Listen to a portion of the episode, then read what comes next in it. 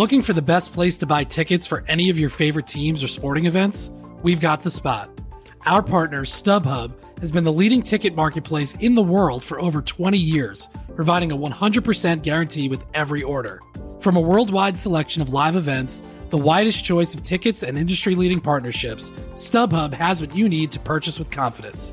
StubHub, an official partner of The Athletic.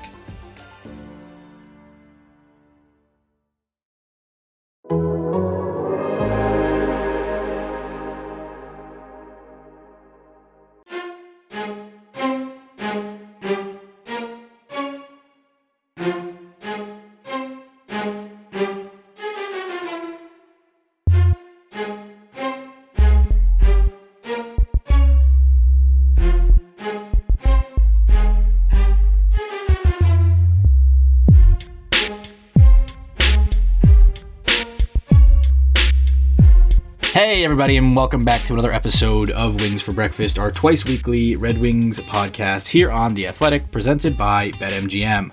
I'm Max Bultman, and with me, as always, is Prashant Iyer. We are recording here on Monday, March 22nd, during March Madness, arguably begrudgingly, but we're doing it because Prashant insisted, as someone who goes to the University of North Carolina, March Madness just not really a priority there. Yeah, I mean the tournament's effectively over. They've already lost. They're out to Wisconsin. Uh, one of their best players is entering the transfer portal, so might as well go ahead and cancel the whole sport. Well, some of us have our alma mater still in the tournament, and some of us need to wrap this one up by 7 p.m. for a big game. Uh, that that may all, may or may not also have survivor pool implications for some of us. Those of us, hypothetically. Hypothetically speaking, of course. But uh, we've got some Red Wings stuff to get into before we do get to all of that. And the Red Wings' uh, most recent series against the Dallas Stars happened entirely since the last time we talked to you. So you get a little bit of both worlds here. You get a 3 2 win in the Thursday game with a Robbie Fabbri hat trick. That's the good. But of course, in that same game, you get a Jonathan Bernier injury. That's the very, very bad. Uh, Thomas Greiss comes in and gets the win in relief, but then uh, you, you move into Saturday, and the Red Wings get completely dominated at basically every turn. They lose. I think the final score ends up at 3 0. Um, it was a very, very uneventful game, um, but 3 0 pretty much tells you the story. Yeah, I mean that that first game, you know, you're obviously very excited with the Fabbri hat trick, but then you know, if you're asking what's the worst possible injury that could happen to this Red Wings team, you know, some of you might vote for Dylan Larkin. It's really Jonathan Bernier and and man, that didn't look good. You know, it looked like he first got run over by his own player and then got maybe run over by one of the Stars players. Took two knees to the back of the head, but then apparently it's a it's a knee injury, and so return uh, TBD. I think you know Blashill said it's day to day because they don't know how this type of injury heals. So, you know, that's absolutely the biggest disaster. And then you you finish it up with the second game of that series and uh, probably one of the Wings' worst hockey games of the year, offensively speaking. They generated absolutely nothing dangerous, didn't really test Anton Khudobin whatsoever, and he walks out of Detroit with a pretty easy 3 nothing shutout, and, and the Stars are kind of turning their season around potentially on, on that one there. So, uh, kind of a frustrating couple of games if you're a Wings fan. Yeah, and, and the the Bernier injury obviously I think is probably the big takeaway. Which you know when when someone gets a hat trick, that's kind of it, it takes something pretty big to uh, unseat it in the spotlight. But but you're right, the Bernier injury qualifies. Um, we don't know the timetable. We do know that it's a soft tissue injury. Um, and that sounds like it maybe contributes to the unknown timetable just because of what you said. It, it, there's not like a hey, a, a, fractured bone takes X long to heal. Uh, there's different elements to this, and and so I, I think the Bernier injury is, really uh, the takeaway here because you know not only is he the goalie who's got who's the source of all but what two or three of their wins in the last two seasons. I guess it's four now that Greiss got one. Which yeah, which we should by the way talk about how Thomas Greiss gets that win. You know when Bernier leaves, the Wings are up two nothing, and because of the way the NHL does wins. Uh, once the Wings gave up two goals, the decision goes to Greiss. So yes, that makes four wins since October of tw- or, you know the start of the 2019 uh, 2020 season by a goaltender other than Jonathan Bernier. So yeah, absolute disaster to lose him there. Still only three in which Bernier doesn't play. Yeah, yeah, three in which Bernier does not play. So from that standpoint, it's obviously massive. But as uh, as as my athletic coworker Sean Gentille uh, tweeted, "Oh no, are they not going to make the playoffs now?" And I tweeted that it's a five alarm fire. It has more layers than that. It has more than the fact that the Red Wings are going to have a harder time winning games. Um, as you know, if you've been reading the Athletic, it is the trade deadline season, and Jonathan Bernier is going to be a focal point of of that conversation. Not necessarily because he's going to be moved, but because he's a central figure in in in how the Red Wings approach this. Whether they decide to move him and get a pick or a prospect, or whether they extend him for that first reason that he's been a a primary source of stability for them throughout the last two years, their best goalie for the last two years that to me was shaping up to be maybe the most interesting decision they were going to have to make at this deadline, um, at least are the ones that we were going to find out about. I'm sure there's some interesting decisions that we never catch wind of, but um, that was going to be one of the more obvious ones that, that, that you could kind of really sink your teeth into and say, what should they do here? Um, I think this introduces a, kind of a ton of uncertainty to that, certainly on the ability to move him. Yeah, I mean, certainly you're there. There's the local problems with the fact that Thomas Greiss is dead last in the NHL in goals given up above expectation. But then now you kind of think about the trade ramifications. We are 20 days from the trade deadline with Jonathan Bernier potentially having an injury of unknown uh, duration. And the market is almost ripe for him to be moved in the sense that you have a number of the teams that are, you know, towards the top of the NHL who have question marks in goal. Uh, Carolina, you know, as good as uh, their tandem has been. Petr Mrazek has been out for a while with an injury. James Reimer's been up and down, and Alex Nedeljkovic is again a rookie goaltender coming in, uh, relatively unproven. They may want to add something there. Toronto's really struggled. You know, Freddie Andersen has not looked great. Jack Campbell has looked pretty good, but again, are they prepared to move forward with Jack Campbell being their starting goaltender and you know Freddie Andersen being the guy that's backing them up? I mean, we can continue to talk about Edmonton Colorado's had issues with Pavel Francouz being out for a period of time, and you know they go out and they trade a six round pick to Buffalo for Jonas Johansson, who uh, I think there was a Buffalo beat writer, maybe John Vogl, who said, and I quote, Jonas Johansson is the worst goaltender I've ever watched in my entire time covering the Buffalo Sabres. So that that's kind of the the interesting the dynamic to all of this is the market is really ripe for a guy like Bernier to go out and potentially have a bidding war for him. So injury really uh, creates a bit of uncertainty here. Yeah, it would have been interesting. I mean, I think the the impression I've gotten is that you know you're still probably looking at mid round picks for a lot of rentals, but the thing about a goalie is they arguably have the most potential to be that proverbial missing piece for a team to get someone to up that offer and come off of that kind of established price. You know, we, we looked at the uh, trade comparables for some of the Red Wings top chips last week, and the one that came up for Bernier was Michael Neuvirth, and, and that's a third round pick, right? And so I think that's a fair expectation, but you know, it, it changes in a, in a second when, when, when a team decides you're the thing that they need to, to feel good about going into the playoffs, going on a cup run. And Colorado is a team that has every reason, like you mentioned, to do that. So, um, you know, I don't know that it, that it's like a franchise altering. It's not. It's not a franchise altering uh, situation here, but it does have a lot of kind of little interesting ripple effects uh, as the Red Wings approach this trade deadline. Yeah, I think the exactly what you said. The fact that the goaltender is almost you know in when it comes to the NHL playoffs, you're kind of the the the player that can almost make or break uh, a season or a playoff run. I mean, we've seen this happen time after time, whether it's you know Jaroslav Halak stopping the, the the juggernaut Washington Capitals, or you know Red Wings fans have been on the end of of Dwayne Roloson and and and a number of other goaltenders in the past. So you know the, the, those kinds of deals certainly are, are interesting to to pay attention to um, if they happen. There haven't been a ton of those big name goalie deals where uh, you know, a team is going out to swing for a goaltender right before the trade deadline to try and carry them forward. I think the one that really does come to mind was Dwayne Roloson in 06 going to the Oilers and then taking them all the way to game seven of the Stanley Cup finals. I mean, that was a, a, a heck of a deal there. And so you never know what the market could be, even though, you know, right now I think most of us kind of think it could be that mid round pick if the Wings choose to move Bernier. You get into a bidding war with those four teams I just mentioned there you know, Colorado, Carolina, Edmonton and Toronto, and potentially that price drives up. So we'll be really interesting to see how Bernier kind of shakes out over the next 20 days here. And of course, there's the option of, of just extending him. Now, I, I think with the expansion draft considerations, there's a good argument to waiting to do that until after the expansion draft to, to, to make any kind of re signing there, which at that point, it's not a big deal if you trade someone if you're not planning to sign them until effectively unrestricted free agency starts anyway. But I could also see someone making the case hey, the way Thomas Greiss has played this year, I don't know how how aggressive Seattle would be in trying to claim him either uh, or if that's something that you'd be, you know, petrified about happening. And so if if Jonathan Bernier is your guy, just get it done. Um, that's an element in all of this too, and it brings me to kind of what what I think we want to talk about is the main topic for today, which is trading in a rebuild. What are the considerations to make?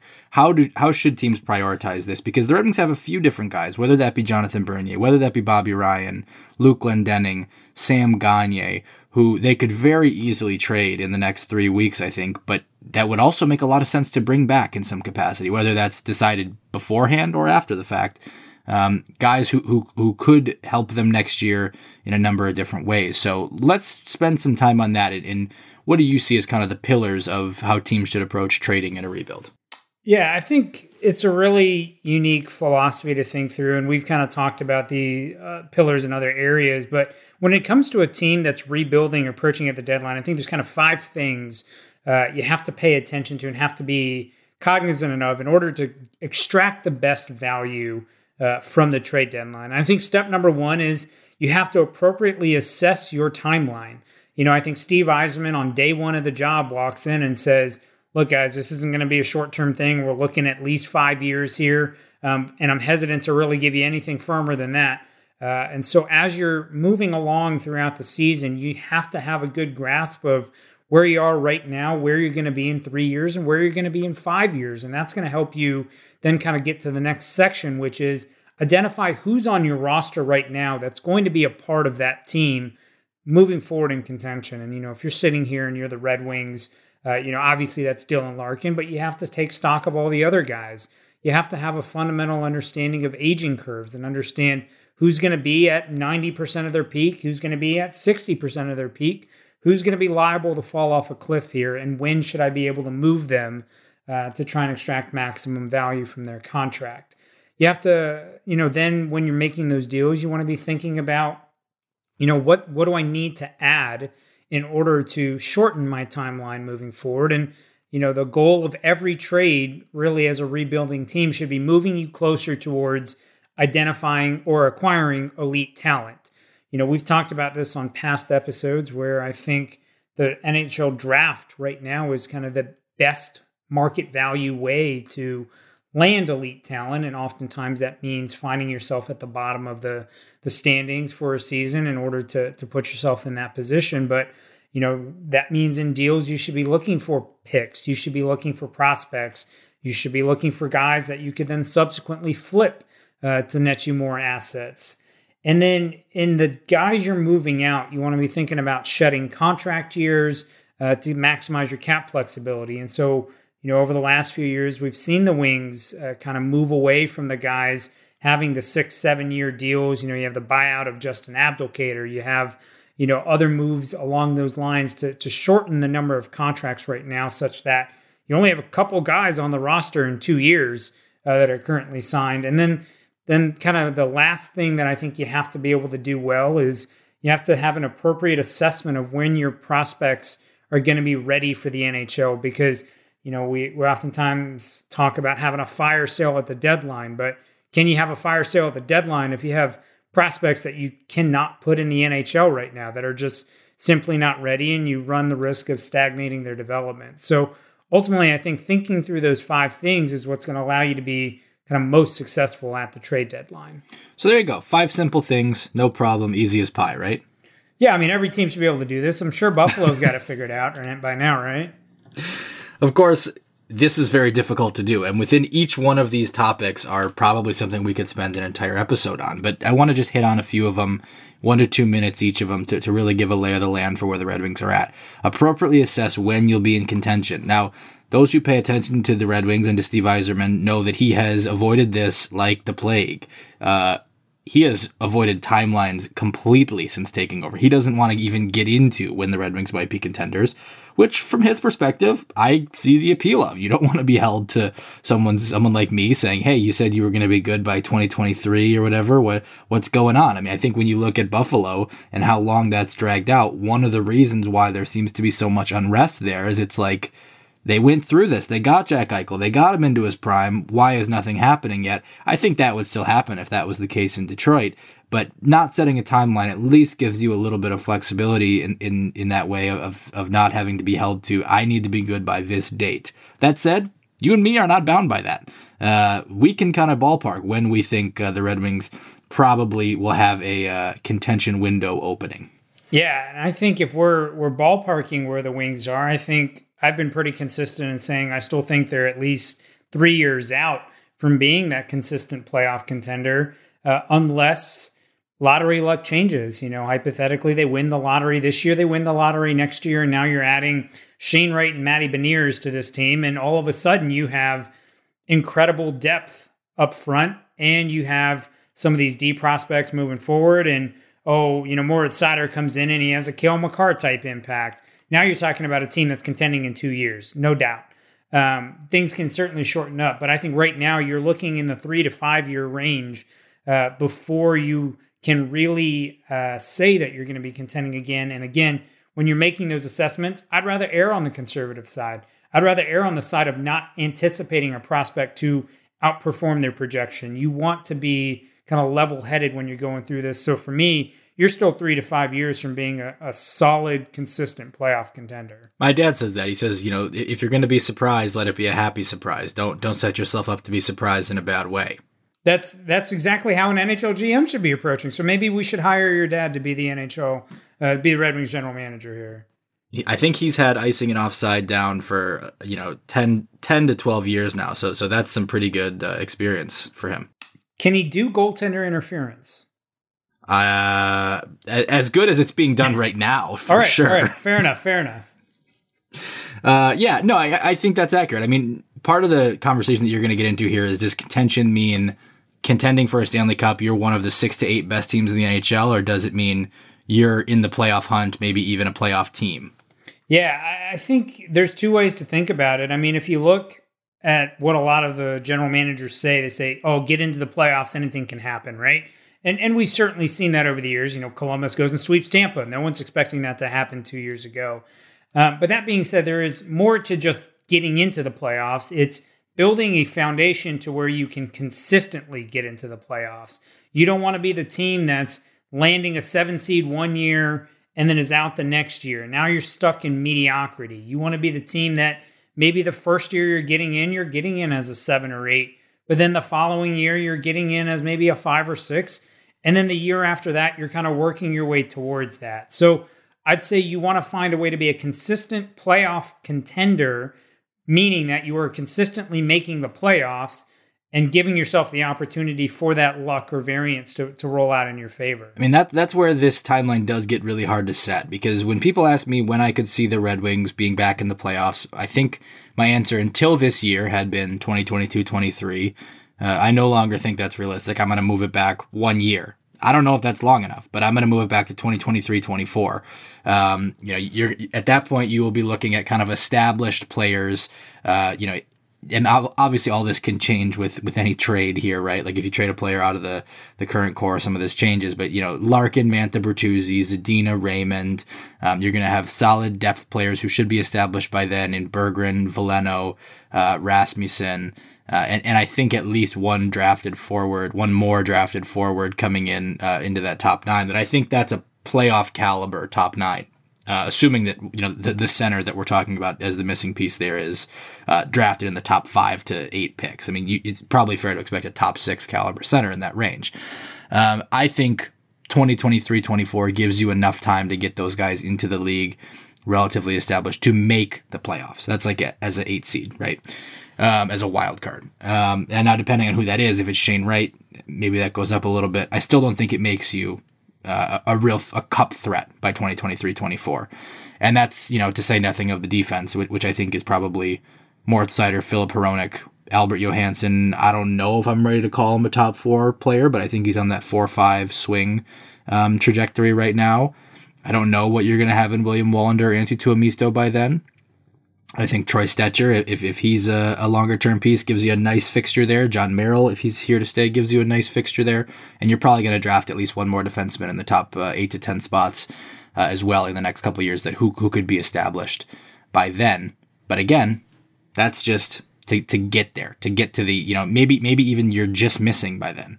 Uh, but I think you've turned the corner and you're no longer sweating the, uh, you know the, the, the tankathon in the final month of the season, so to speak. And and all that, of course, depends on goaltending too. If if, if they can't find a, a Jonathan Bernier level goaltender um, in 2023-24, then that goes out the window. I mean, it's it's a huge difference maker, and you see in uh, in Vancouver, I think you you've seen although Demko's been outstanding lately, but you can almost cut their season in half and say what was the difference in the first half? They weren't getting this kind of goaltending out of Thatcher Demko. Why have they been a little better lately? Thatcher Demko's been a lot better lately. So uh, that's a difference maker too. Looking for an assist with your credit card but can't get a hold of anyone? Luckily, with 24 7 US based live customer service from Discover, everyone has the option to talk to a real person anytime, day or night. Yep, you heard that right. You can talk to a real human in customer service anytime. Sounds like a real game changer if you ask us. Make the right call and get the service you deserve with Discover. Limitations apply. See terms at discover.com slash credit card. Looking for an assist with your credit card but can't get a hold of anyone? Luckily, with 24 7 US based live customer service from Discover, everyone has the option to talk to a real person anytime, day or night. Yep, you heard that right you can talk to a real human in customer service at any time. Sounds like a real game changer if you ask us. Make the right call and get the service you deserve with Discover. Limitations apply. See terms at discover.com/slash credit card. So, uh, you know, if we take that as kind of the start of it, if we say 2023 24 or maybe that 24 25 season, uh, we can move into this next phase, which is identify current players who will age out prior to that window. Yeah, and so this kind of comes down to your understanding of aging curves, and there's a lot of back and forth, but I think most of the recent aging curve work will tell you that the peak for forwards is somewhere around age 24 and 25, similar for defensemen. Goaltenders, it's a little more variable. Some people will say maybe the peak is out to 28 to 30, um, and that they have shorter peaks overall. Some will say that the peak of goalies is actually much earlier than that, maybe 23, and that we just don't get goaltenders into the NHL fast enough to really see some of those peaks. So I think the goalie, again, like everything else, is more uncertain. But regardless, you should be thinking about guys who are 24 to 25 uh, in that peak time being the guys that are going to be the ones carrying you. And then what we typically think is the average player can hold, you know, 90% of their peak all the way out to age 31 and that some of the elite players and star players tend to hold that peak out much further than that.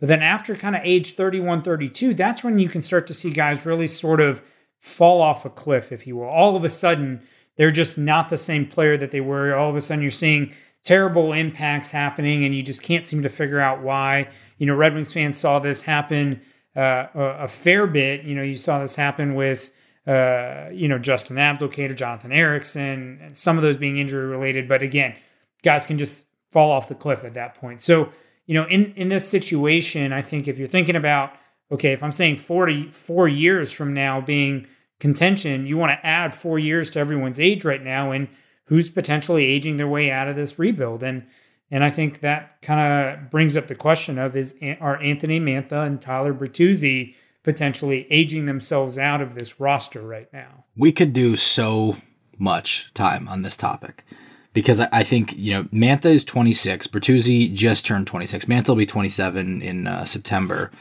And so I think they're fair to lump into a category. But it gets interesting then of what do you do with Dylan Larkin, who's only two years younger? And that leads you into a lot of murky waters, I think. I mean, to me, I still look at all three of them and say they're going to be top six pieces, even by that window we just laid out.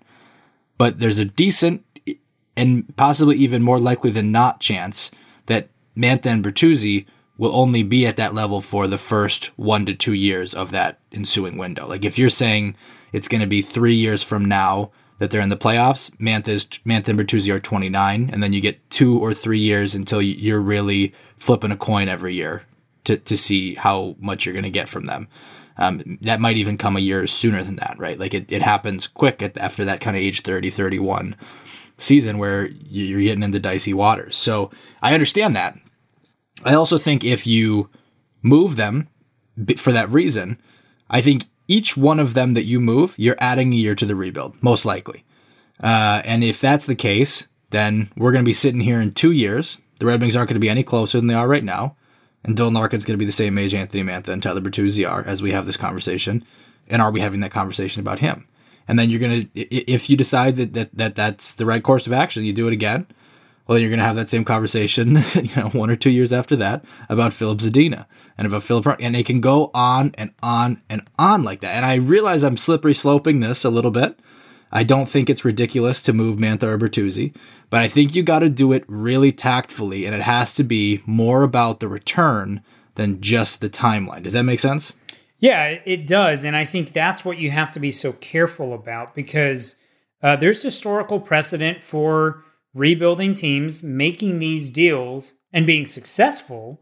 And then there's historical precedent for teams making these deals and completely botching the return or botching what they did with the return. And so, yes. you know, we've we've watched Ottawa, you know, over the years sell Erik Karlsson, Mark Stone. Ottawa 3 years ago was in the conference finals. Ottawa was a period away from the Stanley Cup finals. We that's where they were just three years ago, and they've sold off Erik Karlsson. They brought in a number of picks. Yeah, they were able to get Tim Stützle out of that. They sold off Mark Stone. They didn't get enough. They got Erik Brannstrom and they got a 2020 second and and Oscar Lindberg, but that's not enough for Mark Stone, who's arguably one of the best players, you know, in the league. They were able to sell Matt Duchene after they weirdly spent on him.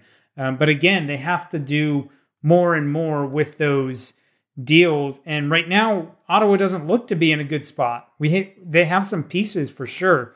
Brady Tkachuk looks good. You know, Drake Batherson looks good. They've got you know Thomas Chabot's there. Tim Stützle obviously looks good. But we're not talking about the Senators being on the way back. They're a team that still seems to be several years out. You know, and you contrast that with a team like Colorado that's able to sell high on Matt Duchene. They get a heck of a return and what do they do with that return? They go and they draft Cale Makar. And then Cale Makar changes their rebuild. And so oh, that was Byram. or that, sorry, Bowen right? Byram, yes. Yeah. But even Bowen Byram Great adding player, him to yes. that that piece, right? That's still a huge, huge deal. And then they go out, they sell Kyle Turris, who they get in that deal uh, as well. And that that also allows them, as a part of that three way deal, get Sam Girard, who is now one of the best defensemen in the league, and a 2018 second round pick out of that. And so there are teams that do it right and you see how quickly they can turn things around like Colorado. And then you've got teams like Ottawa that made that their deals and potentially didn't get enough in one area, potentially didn't draft well with their return. You see a team like Columbus that sold Rick Nash years ago, and Columbus has not been able to dig themselves out of mediocrity. You see the Leafs, they when when they went on their selling spree and they sold Phil Kessel. Well, they were able to use some of the picks out of Phil Kessel to turn that into Freddie Andersen, who was good for a period of time up until this year. Um, but you know you have to you have to pay attention to the teams that know what they're doing and and know how to tear it down because just selling them off to sell them off is exactly is going to put you exactly where you said Max. It's going to put you right here. Three years from now, you're in no better spot. So you have to smartfully you have to really smartly approach this, I think, and kind of follow the path of do not settle for taking too little and make sure you know what you're doing with these returns. And the tightrope you walk is that even if the GM goes into this saying, "Okay, I want to do this, you know, thoughtfully and well," I Joe Sakic would not have told you on the day of the Matt Duchene trade that it was going to result in an entire left side top four decor. You know what I mean? Like like Bowen Byram and Sam Girard of, of the future there, right? Like that's no one could have told you that. Um, doesn't mean that that the upside you know wasn't there when you have a pick like that, but it was also totally plausible at that time that Ottawa stayed really good and they ended up in the you know that pick ended up in the 18 to 23 range or something like that, uh, and and that you know the that Sam Girard busted. You know, like that could have happened too, based on the Kyle Turris uh, flip. So it, it is a dicey proposition. It's a tightrope you have to walk, and that's why I think when people call for a move like that, you have to do it really carefully. And and there are situations where I think it makes sense, but I think to me it's more about the situation of the trade than it is the situation of the player. Yeah, and that gets into you know a point three, which is obtain picks and prospects geared toward landing elite talent the you know eternal much easier said than done you know yeah i mean that's that's just just go out and get someone to give you a couple of first yeah. round picks you know at the elite talent store yeah yeah yeah. It's right next to checkers. It's it is that's exactly right. I mean just go out have them give you a couple of first round picks get them to you know under the table handshake deal where they'll go and tank their next season and that way you've got three lottery picks and and everything works great right? I mean that that's totally the way this is going to work. But in, in reality it's not. Um, and that's why it's so important to to make sure that you're you're selling these players. If you're gonna make the deal, you're not take you're not settling for for too little. And and I think that's the key here is find someone who is willing to pay the price that you'd like. Uh, because if they don't and you settle for too little, you've now set yourself back not just one year, but likely a couple of years. And so I think that's that's the key here is don't go out and make you know, the kind of deal that doesn't bring you enough. Um, you need to go out and make the smart deals uh, for these players and, and know what you're doing with uh, with the returns. And sometimes that means not going out and shopping around at all. It's waiting for that to present itself to you because if I'm a GM, what am I looking for? I'm looking for who's calling me asking about one of his really good players uh, and I, am wondering, okay, I can get this guy off him, right? I don't have to give up something I'm I'm all that attached to here, right? So sometimes it means sitting back and wait. It doesn't mean you're not doing your job. The GM's got to call around and talk all the time, but you know, there's probably a way to play that that's not so aggressively like, hey, you know, what will you what will you give me for this guy? What will you give me for Mantha? Like that. I don't know that that leads you to where you want to be. Yeah, I, I completely agree. I think some of these deals, I think when we end up hearing a little bit more about how they came to fruition, it's spur of the moment, someone called and just said, "Hey, what you know, are you guys willing to move this guy?" And all of a sudden, you know, bam, a deal's on the table, and and and, and that's how things can work. And so, you know, super super important to to make sure you know what you're doing here. All right, moving into point four. This is one that I think the Red Wings may be literally the best position team in the league already, which is shed contract years where possible to maximize flexibility. Anthony Mantha and Dylan Larkin are the only guys signed beyond next season. Yeah, this is by far, if you're grading the Red Wings rebuild, they get an A plus plus in this section of maintaining cap flexibility. And this is imperative because, like you and I have just talked about for the last several minutes, we have a guess when we think the Wings are going to be good again. We have a guess when we think they're going to be in playoff contention. But if you go out and you hamstring yourself on that guess and something goes the wrong way, you're stuck you you have gone out and you have shot your rebuild in the foot and now you're sitting in a position where you're in purgatory for several more years and and I mean there's plenty of examples of this. I mean it's it's Edmonton going and dealing Taylor Hall for for Adam Larsson because they don't need that offense at that time and they want some defense and Adam Larsson's not Taylor Hall. It's not that move. You go out, you make that deal, uh, you, you end up in a big bad spot. They go out, they trade Jeff Petry, who is an outstanding defenseman for Montreal. Now, Edmonton needs defense. And so it, it's making those right moves. It's maintaining that flexibility. It's making sure that you've got the years and space available such that at the right moment, when everything falls to, when everything comes together, you can pounce. This is what I've been talking about with, you know, the Carolina Hurricanes in 2018.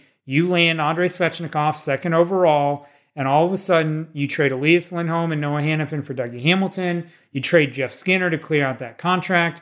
You're able to make big free agent signings, but they did it by keeping everything short, by maintaining that roster flexibility.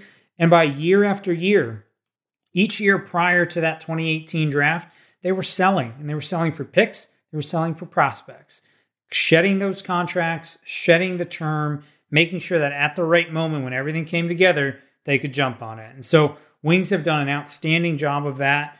And it's not really a concern for them moving forward, but they have to continue to be diligent about this. Yeah, I think that's a good way to put it. I mean, the, last step is one that I think you would get uh, a, a, shall we say, mixed response on, on how the Red Wings are doing, and that's uh, appropriately scoped when current prospects are ready to transition to the NHL.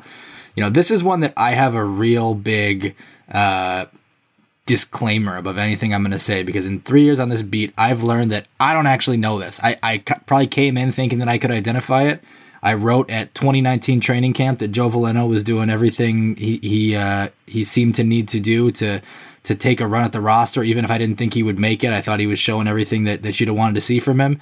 He doesn't even come close to making the team, and then he has like a a, a good, not unbelievable season in the AHL. So clearly, I was seeing something that wasn't reflective of what you actually need to be seeing to know when someone is ready to transition to the NHL. I, I, I was too early on thinking Zadina was going to be ready for the NHL. It's clearly something that's really hard to assess. And so I almost go into this thinking, man, my information gap is such that I can tell you what I think. I'm not sure that I could tell you when someone is ready for the NHL. Welcome to the club. I don't think anyone yeah. can tell you, right? I think it's all a guess. You know, anyone who tells you that they know exactly when a player is ready to hit the NHL, is I mean, I, I have a bridge to sell you because it's it's difficult. There's there is no guarantee anywhere for when any of these guys are going to be ready. There's being there's work being done to assess this. I think that's the fun part is there are there's not really been a lot of analytic work done in development tracks and development pipelines. I think if you're interested, uh, check out Connor Jung's uh, J U N G his prospect work his model, the Apple model, is kind of projecting uh, kind of prospect development and pipelines and almost assessing the probability of when a player would go to the NHL based on historical players that have come before them. I think that's a really neat way to do it. He and I are actually going to take a look at which teams tend to overperform and underperform relative to the expected development pipelines to try and put some actual development work out there. But the fact of the matter is, no one can really tell you uh, what the development's going to look like and when a player's really ready. And you don't know until you go and you drop them in the NHL and you see what happens. And so uh, that's why, even though you know I'll make fun of teams for saying I want someone to dominate at a lower league before they go to the next league, it's because that they at least can feel sure or better about their decision to move them up. To me, that's a wasted year, but in reality, it's it's a GM telling you I I now feel sure about moving this guy up. That's how Gustav Nyquist comes in and basically goes point per game in the 2013 2014 season. Is, you know, at that point, he is raring to go and he comes in, he scores 30 goals in 57 games and just completely turns the league right. upside down. So it's, then then you feel good about it. Then you feel good about your assessment, but you don't know would it have been better earlier. So, the end of the day, this is I think the hardest step because you can't just sell the farm. You can't just sell every player on your team. Wait, wait, wait. This is harder than going to get the elite talent. This is harder than going to get the elite talent. I think. I don't know about that. The elite talent. Who's got the elite talent? I I think it's in the elite talent store, Max, and you just need to know how to get there. but no, in reality, I think if you continue to position yourself at the bottom of the draft, yeah. you are likely at That's some fair. point to yes. get lucky with your yes. pick and get there. This though is whether you like how do I make sure I don't botch the development timeline of a player? That's the tough part. And that's because there is nothing that tells you when a guy is ready to go or not. And we've seen this over the last decade as uh, you know, watching this team, whether, it was Tomas Jurco, a guy who's supremely talented but then don't know what to do. It's it's Teemu Pulkkinen scoring literally a goal per game in the AHL, but then coming up and not being able to do anything at the NHL level. And it's what was he missing?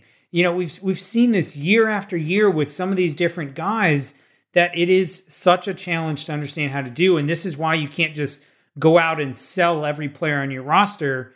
And this is why you still every year are out there shopping for veterans. It's because this is to me the hardest aspect of moving your team forward is knowing when these guys are ready. All right. So let's take those concepts and let's turn it into something practical. We may, we may leave that last one uh, out of the equation a little bit here for a minute. Uh, that that uh, scoping current prospects transition time. I'll I'll tee you up to talk about one of your uh, real sources of expertise among the many. Uh, that you have and you bring to the show. Let's talk about the Carolina Hurricanes rebuild because they are a team that I think has pulled off a rebuild uh, in a in pretty much the way that you want to see. If you're entering a rebuild, you want to probably end up somewhat like the Hurricanes ended up. And so I don't want to hear the whole story of the Carolina Hurricanes rebuild. I just want to hear how they managed the trade deadline. What did they do well as it pertained to that? And is there anything the Red Wings can take from it? Yeah, I think, you know, I alluded to this earlier. If you look at their three deadlines prior to the 2018 draft 15, 16, and 17, I think the number one thing that they did well was they understood the guys that had high value to other teams. And then they went out and made good deals that actually really kind of netted above market value uh, returns. And so, you know, at 2015, it's moving Andrej Sekera for a conditional first that again, in this one, you, you got a first out of it. It didn't end up being uh, a high impact player for them. It was Julien Gauthier, who was then dealt to the Rangers for Joey Keane last year. Um, and they're able to go out and move Jiri Tlusty for a 2016 third. So they're bringing in a couple picks. 2016, they've got a couple of guys to shop. And this is the one that I think is the big parallel for Wings fans. The guy they deal in 2016 is Eric Staal. He was the face of the franchise. He was the captain. He was the guy that you know, took them to, on so many playoff runs as their best playoff performer. Uh, you know, the 09 run for the Hurricanes to the conference finals, he scored some memorable goals there, but you go and you deal them, and they bring back a 2016 second that ends up being a part of the deal that brings Teuvo Teravainen to the to the Hurricanes. And so they're using those assets and flipping them around. They get another second out of that as well. They move Kris Versteeg. They move John Michael Liles. Uh, again, bringing in a couple more picks with those deals. And then in 2017, they bring in Victor Stahl or they deal Viktor Stalberg for a third that they use to get goaltending help with Scott Darling that ultimately didn't work out. They move Ron Hainsey, 38 year old Ron Hainsey, for a 2017 second that ended up being dealt to Vegas for Trevor Van Riemsdyk. And so this is how they were able to bring pieces of their team in. And so from those three rebuilds, they moved, or from those three deadlines, they moved a lot of money out, a lot of term out, brought five picks in, and then were able to use those picks to bring in Teuvo Teravainen and Trevor Van Riemsdyk, two guys who are part of their playoff roster. And Teravainen's now one of the best players in the NHL. Uh, so they were able to very smartly value which guys were likely to net the biggest returns, go out, make those deals, and get kind of the, the, at least market value, if not more, for each of them. Now, help me out here. My memory's fuzzy on the Bickell on the Bickell and Teravainen thing. Did that have anything to do with Bickell's money? Like, was that a cap situation at all? Yeah, or? that was Chicago being squeezed with the cap, and so again, yeah. Carolina's like, here, I'll give you some a couple of picks. So Carolina makes some deals, and they say, okay, we'll take Bryan Bickell, but you got to throw in Teravainen with him as well, yeah. and in return, yeah. we'll give you picks. So that'll help us take some of that money away. But again, they position themselves as a team with cap flexibility to be able to make a deal like that. So the reason I like this example is because it's something the Red Wings could do too. I mean, they, they could say to a team, hey, you, you got to move money out. That's fine. We got this. We'll even give you something. You know, it doesn't have to just be a, a straight handoff for future considerations like the Marc Staal thing is, but you're going to have to give us a, a, good young player too, right? Like that's something Steve Yzerman could say. Um, another thing Steve Yzerman could do is what you mentioned with Ron Hainsey dealing with Vegas for Trevor Van Riemsdyk, who got Trevor Van Riemsdyk uh, via the expansion draft, I believe, right? Yeah, yeah, and so that's something that you know as Seattle comes into um, you know having all these players uh, that, that, it's just going to be picking up, you know, they don't, they're not going to be able to play all of them. You, you don't have a 31 man roster, 30 man roster, I guess, because Vegas is exempt from this. Um, they can trade those for extra picks. And in fact, I would wager they're going to be looking to do that on some guys. So that's another example of you build up this stockpile and it allows you to then deal with a team like Seattle, who's going to be in a position to help you out too. They might prefer picks in some cases to some of these young players.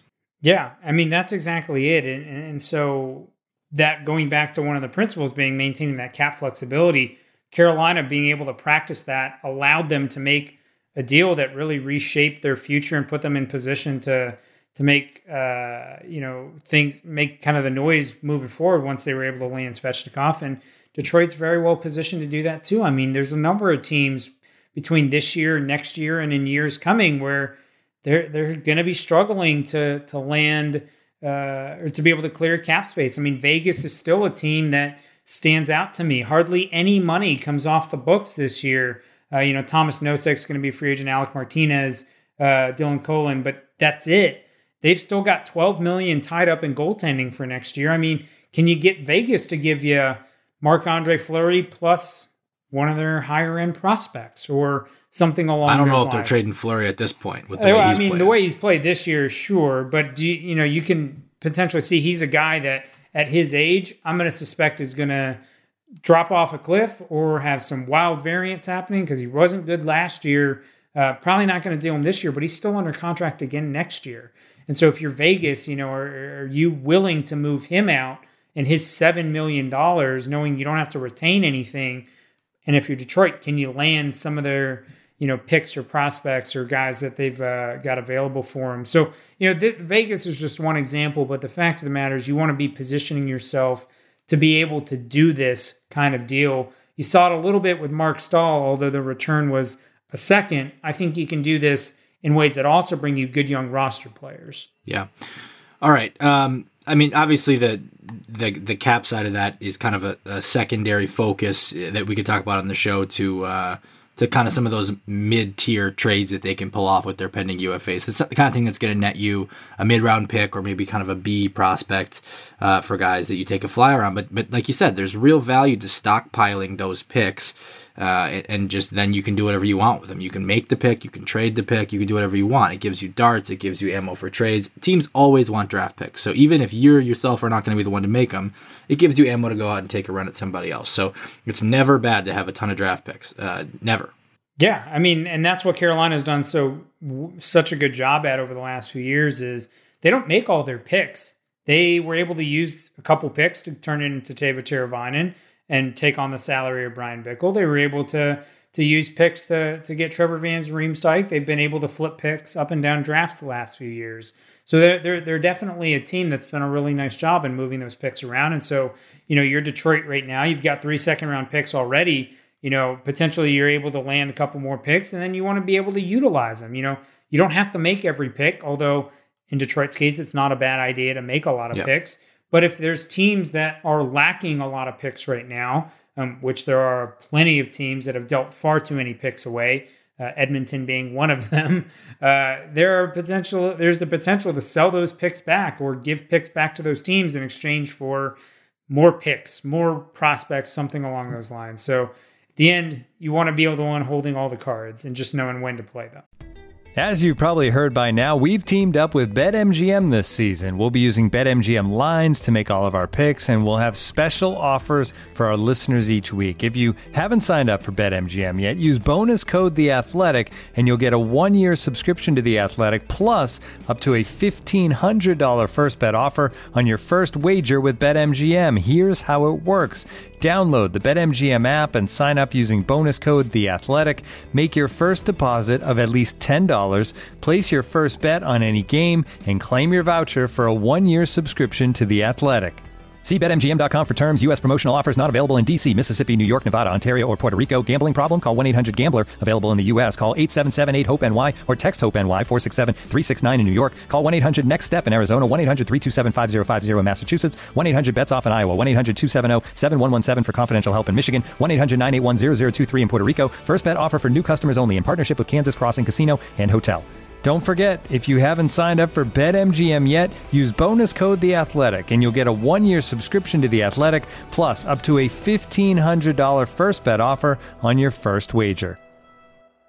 And now, two pigeons bemoaning the fact you can stream DirecTV satellite free. You see this? A family watching baseball on DirecTV with no satellite dish in sight. Let's heckle them. You call that changing the channel? Choke up on the remote, buddy. I hope getting all these games on DirecTV makes up for your mother not pre-chewing your sunflower seeds. DirecTV has the most MLB games. Visit DirecTV.com. Claim based on total games offered on national and regional sports networks with choice package or higher. Availability of RSNs varies by zip code and package. High-speed internet service required. Terms and restrictions apply. The path to that pick stockpiling probably comes through adding mid rounders for guys like Marc Staal, Luke Glendening, Bobby Ryan, Sam Gagne. Those who've been listening and reading know that. Let's spend five to ten minutes here on kind of what, what I guess we would term the, the shake up potential trades. Um, and I know I do this to you sometimes. I kind of put you on the hot seat. So I will uh, formally ask you: Are you are you ready to go on the hot seat here as I ask you these questions? I am absolutely ready. Let's do it.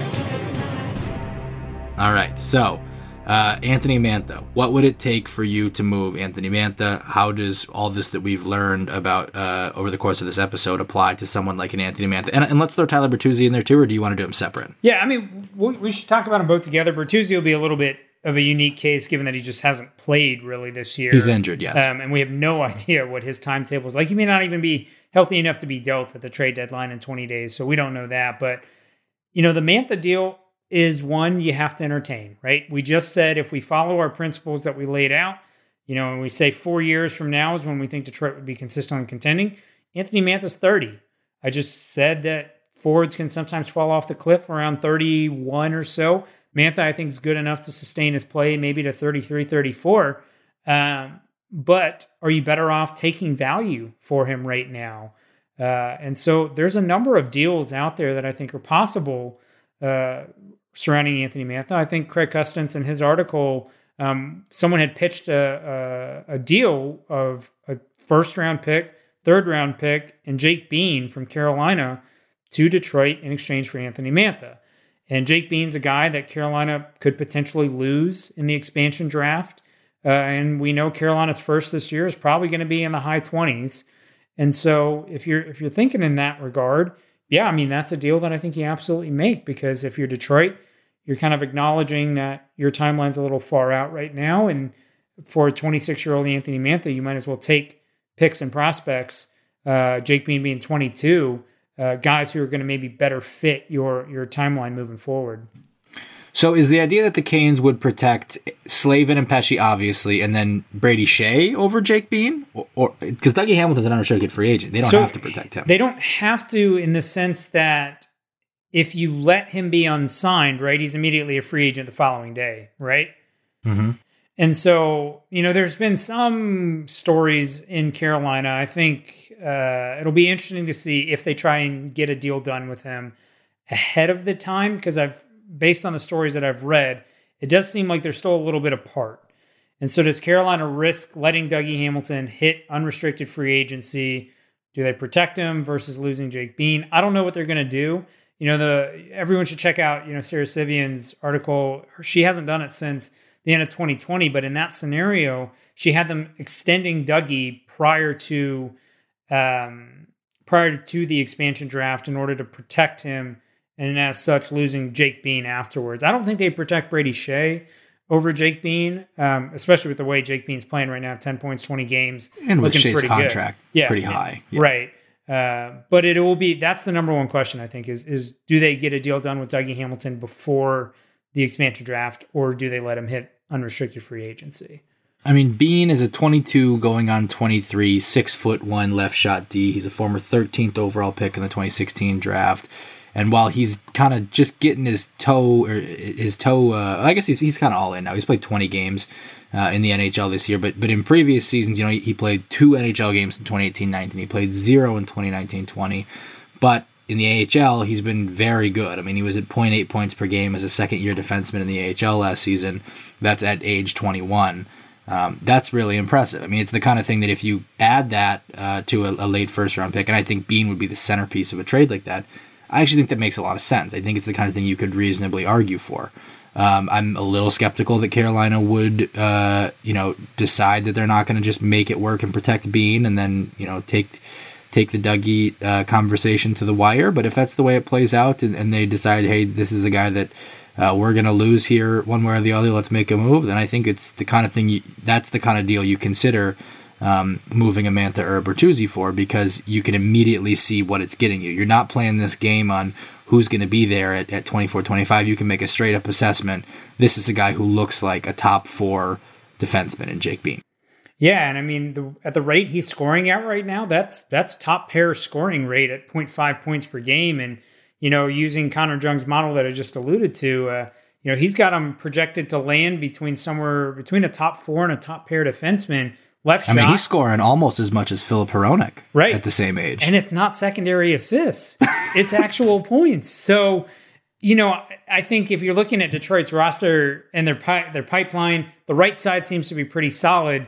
It's the left side that needs some addition. And so if you have the ability to not only get a first round pick, but to get a guy that could be your top pair left defenseman or at bare minimum your second pair left defenseman, uh, and then you can figure out what you want to do with Albert Johansson. Uh, I think that's a that's a hugely attractive deal. So to me, especially deal, when it comes with a pick, right? especially when it comes with a first round pick, and in that scenario, also a third round pick. Uh, so you now have four third round picks, and that's where you can start getting into the shopping scenarios there. So I think that's a very attractive deal on the surface, and I think there's potential to make a deal like that with a lot of other teams. Yeah, so so that's in Craig Custance's uh, "Who Says No" article. I thought it was outstanding the other day, um, and the executive said he thinks it makes sense for both teams. So I, I, I think that is something that you know when you see that it, it's pretty interesting. Is there? You mentioned a deal to me the other day when we were texting about you know this topic and what would it realistically like? What would you really move Mantha for? That I thought was very interesting, and it's based on a similar premise about the expansion draft. Yeah, it's it's the Colorado Avalanche, and they're a team that's again going to have some expansion draft decisions. You know, the more I think about what they'll do, um, if you look at their defense, they've got they they're going to have to protect uh, Erik Johnson as of now because he has a no move clause, and then behind Erik Johnson, uh, guys that would need to be protected are Sam Girard, Cale Makar, and Devin Toews. And so those three are obviously all outstanding defensemen. All three warrant protection. You know, potentially the most likely scenario for the Avs is you get Erik Johnson to waive his no move clause um, under the expectation that Seattle would be unlikely to take him.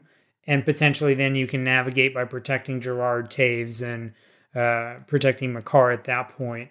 However, you know, if Colorado is in the mood to explore dealing from depth, because in addition to those four guys I've mentioned, they obviously have Bowen Byram, they have Connor Timmins, Ryan they Graves. have Ryan Graves. I mean, they have a heck of a defensive group.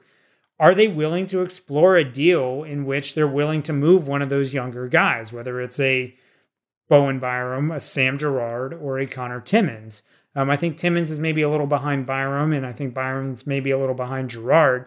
But if you can center a deal around one of those excellent Avs defensemen, well, Byram's exempt. Byram is exempt. From yeah, yeah, no, I just mean yeah. like I'm just talking trade Got it, got it, purpose got in it. Yeah, general. yeah, If you can center a deal around one of those three guys, uh, around Mantha and around one of those three defensemen, whether it's Girard, who's 22, and right now, if you go to Evolving Hockey and hit sort by goals above replacement and filter to defenseman, Girard's number one in the league in goals above replacement. Um, or Connor Timmins, who is an excellent prospect, or Bowen Byram, who you know Red Wings fans certainly remember as an outstanding defenseman uh, from the WHL, who's again had a good start to the season here.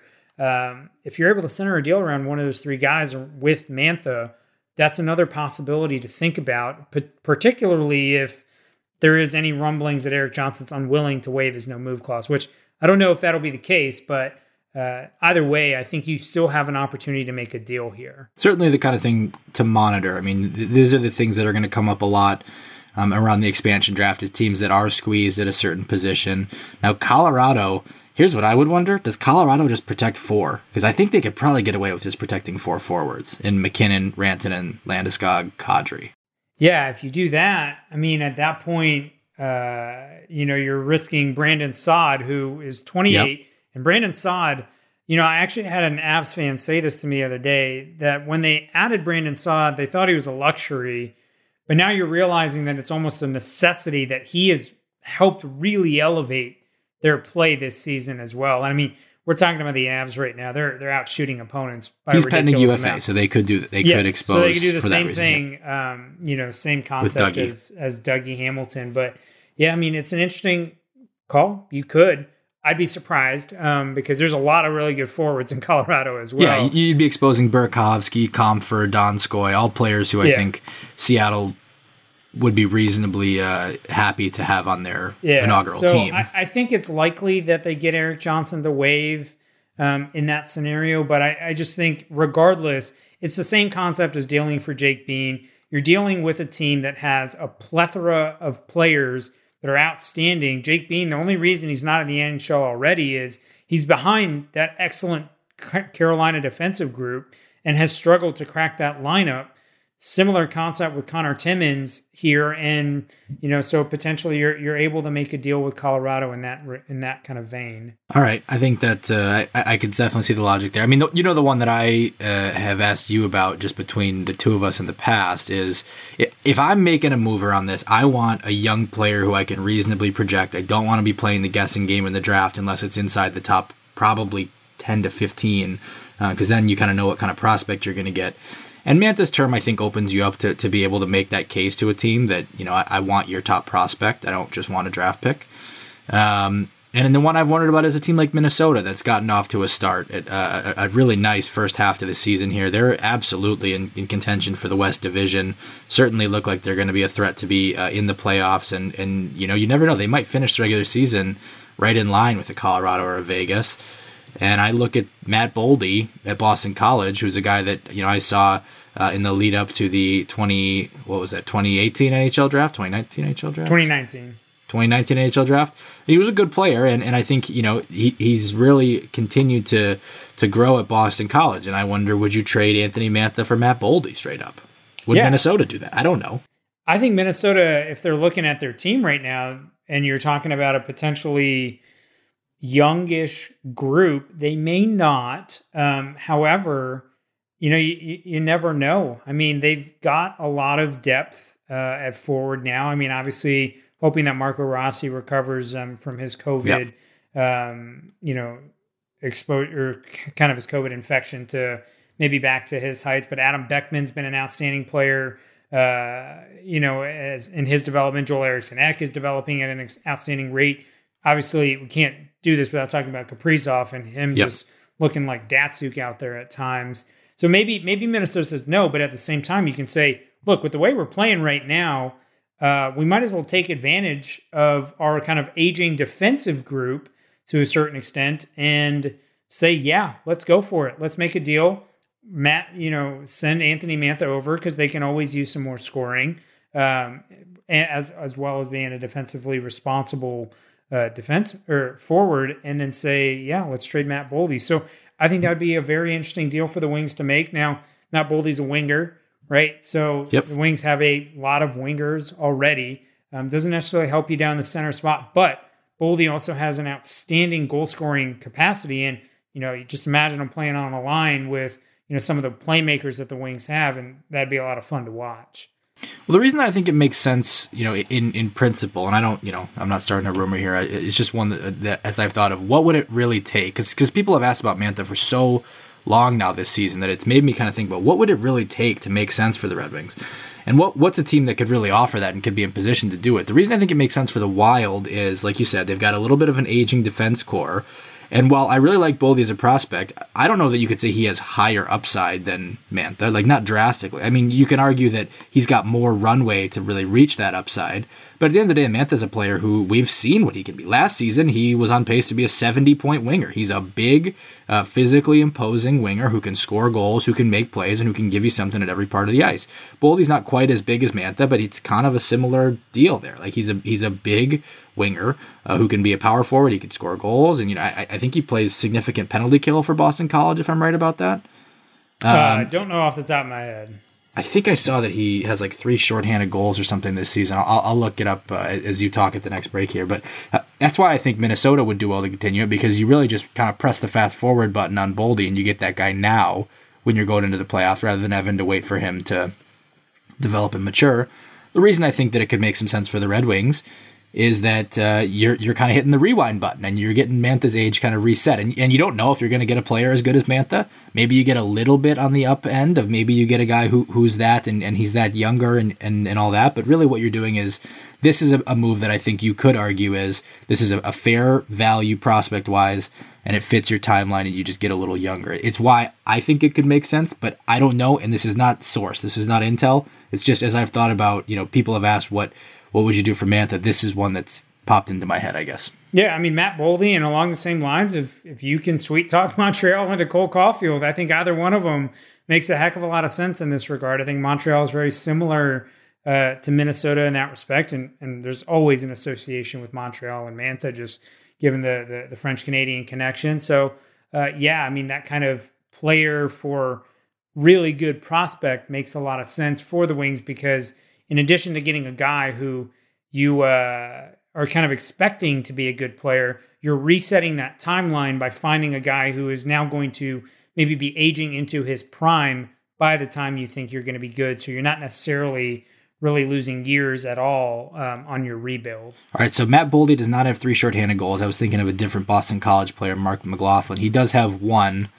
So I think that means he kills penalties, unless that was kind of a freak situation where he just got tossed out for the last 12 seconds and made the most of it. I don't know. I, I haven't watched Boston College very much. I'm looking forward to during the tournament this week.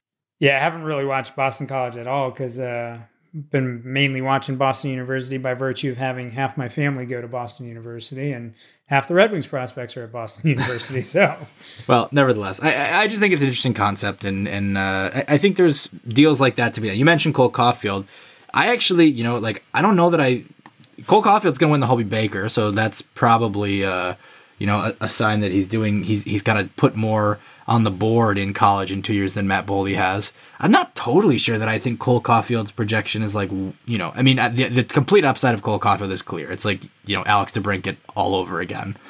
Um, I'm not sure that I, that I would value Caufield that much higher than Matt Boldy. Yeah, I mean, I, I'm still. They I'll went say close this. together in the draft. They did like, pretty close. Only I think five picks apart, if I remember correctly.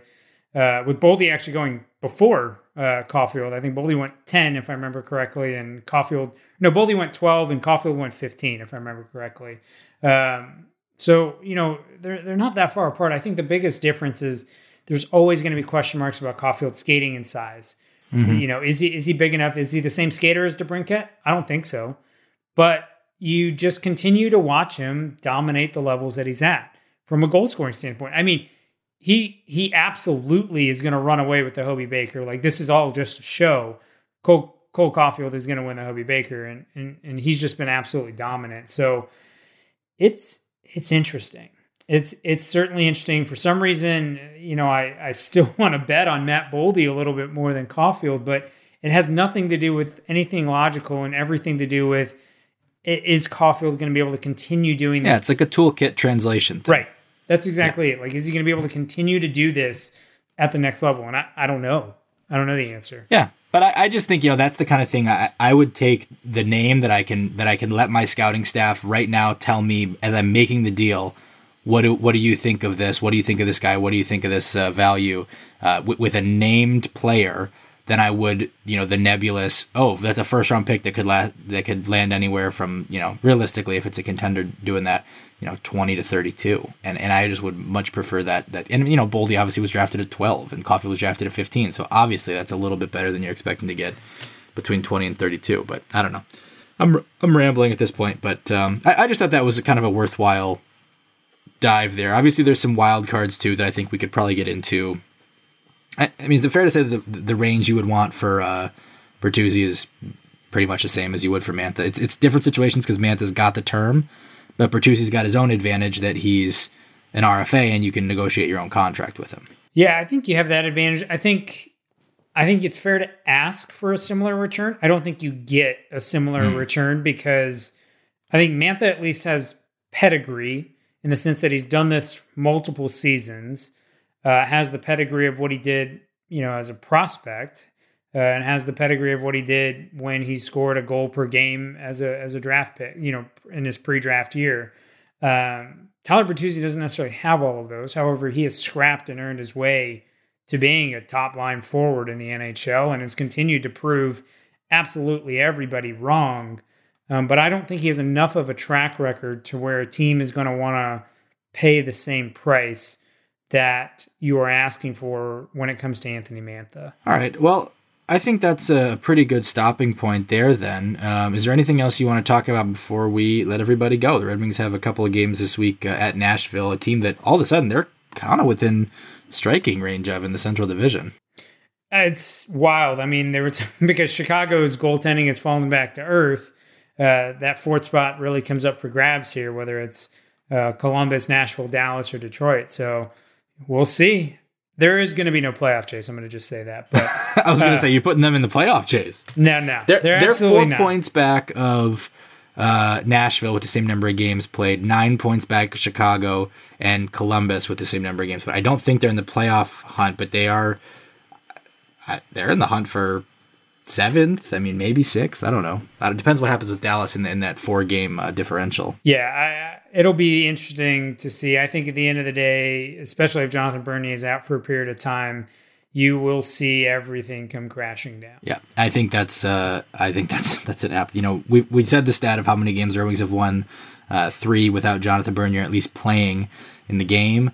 Uh, let's see what happens down the stretch here if he has to miss more than just a couple games. That is the expectation. He's going to miss the Nashville series. I don't know if people needed to hear that. I, I think it probably went without saying, but that is the expectation. So um, we'll see how that goes for the for the Red Wings this week. And of course, uh, March Madness is here, and the Athletics College Basketball crew brings you the Ding U, presented by BetMGM. We'll cover all the action both on the court and at the sportsbook, grabbing insight from the Athletics' top college basketball writers and picking the brain of BetMGM's top bookmakers. The next show is Tuesday at 12 p.m. Central on the Daily Dings feed and streaming on the Athletics YouTube channel. See you there.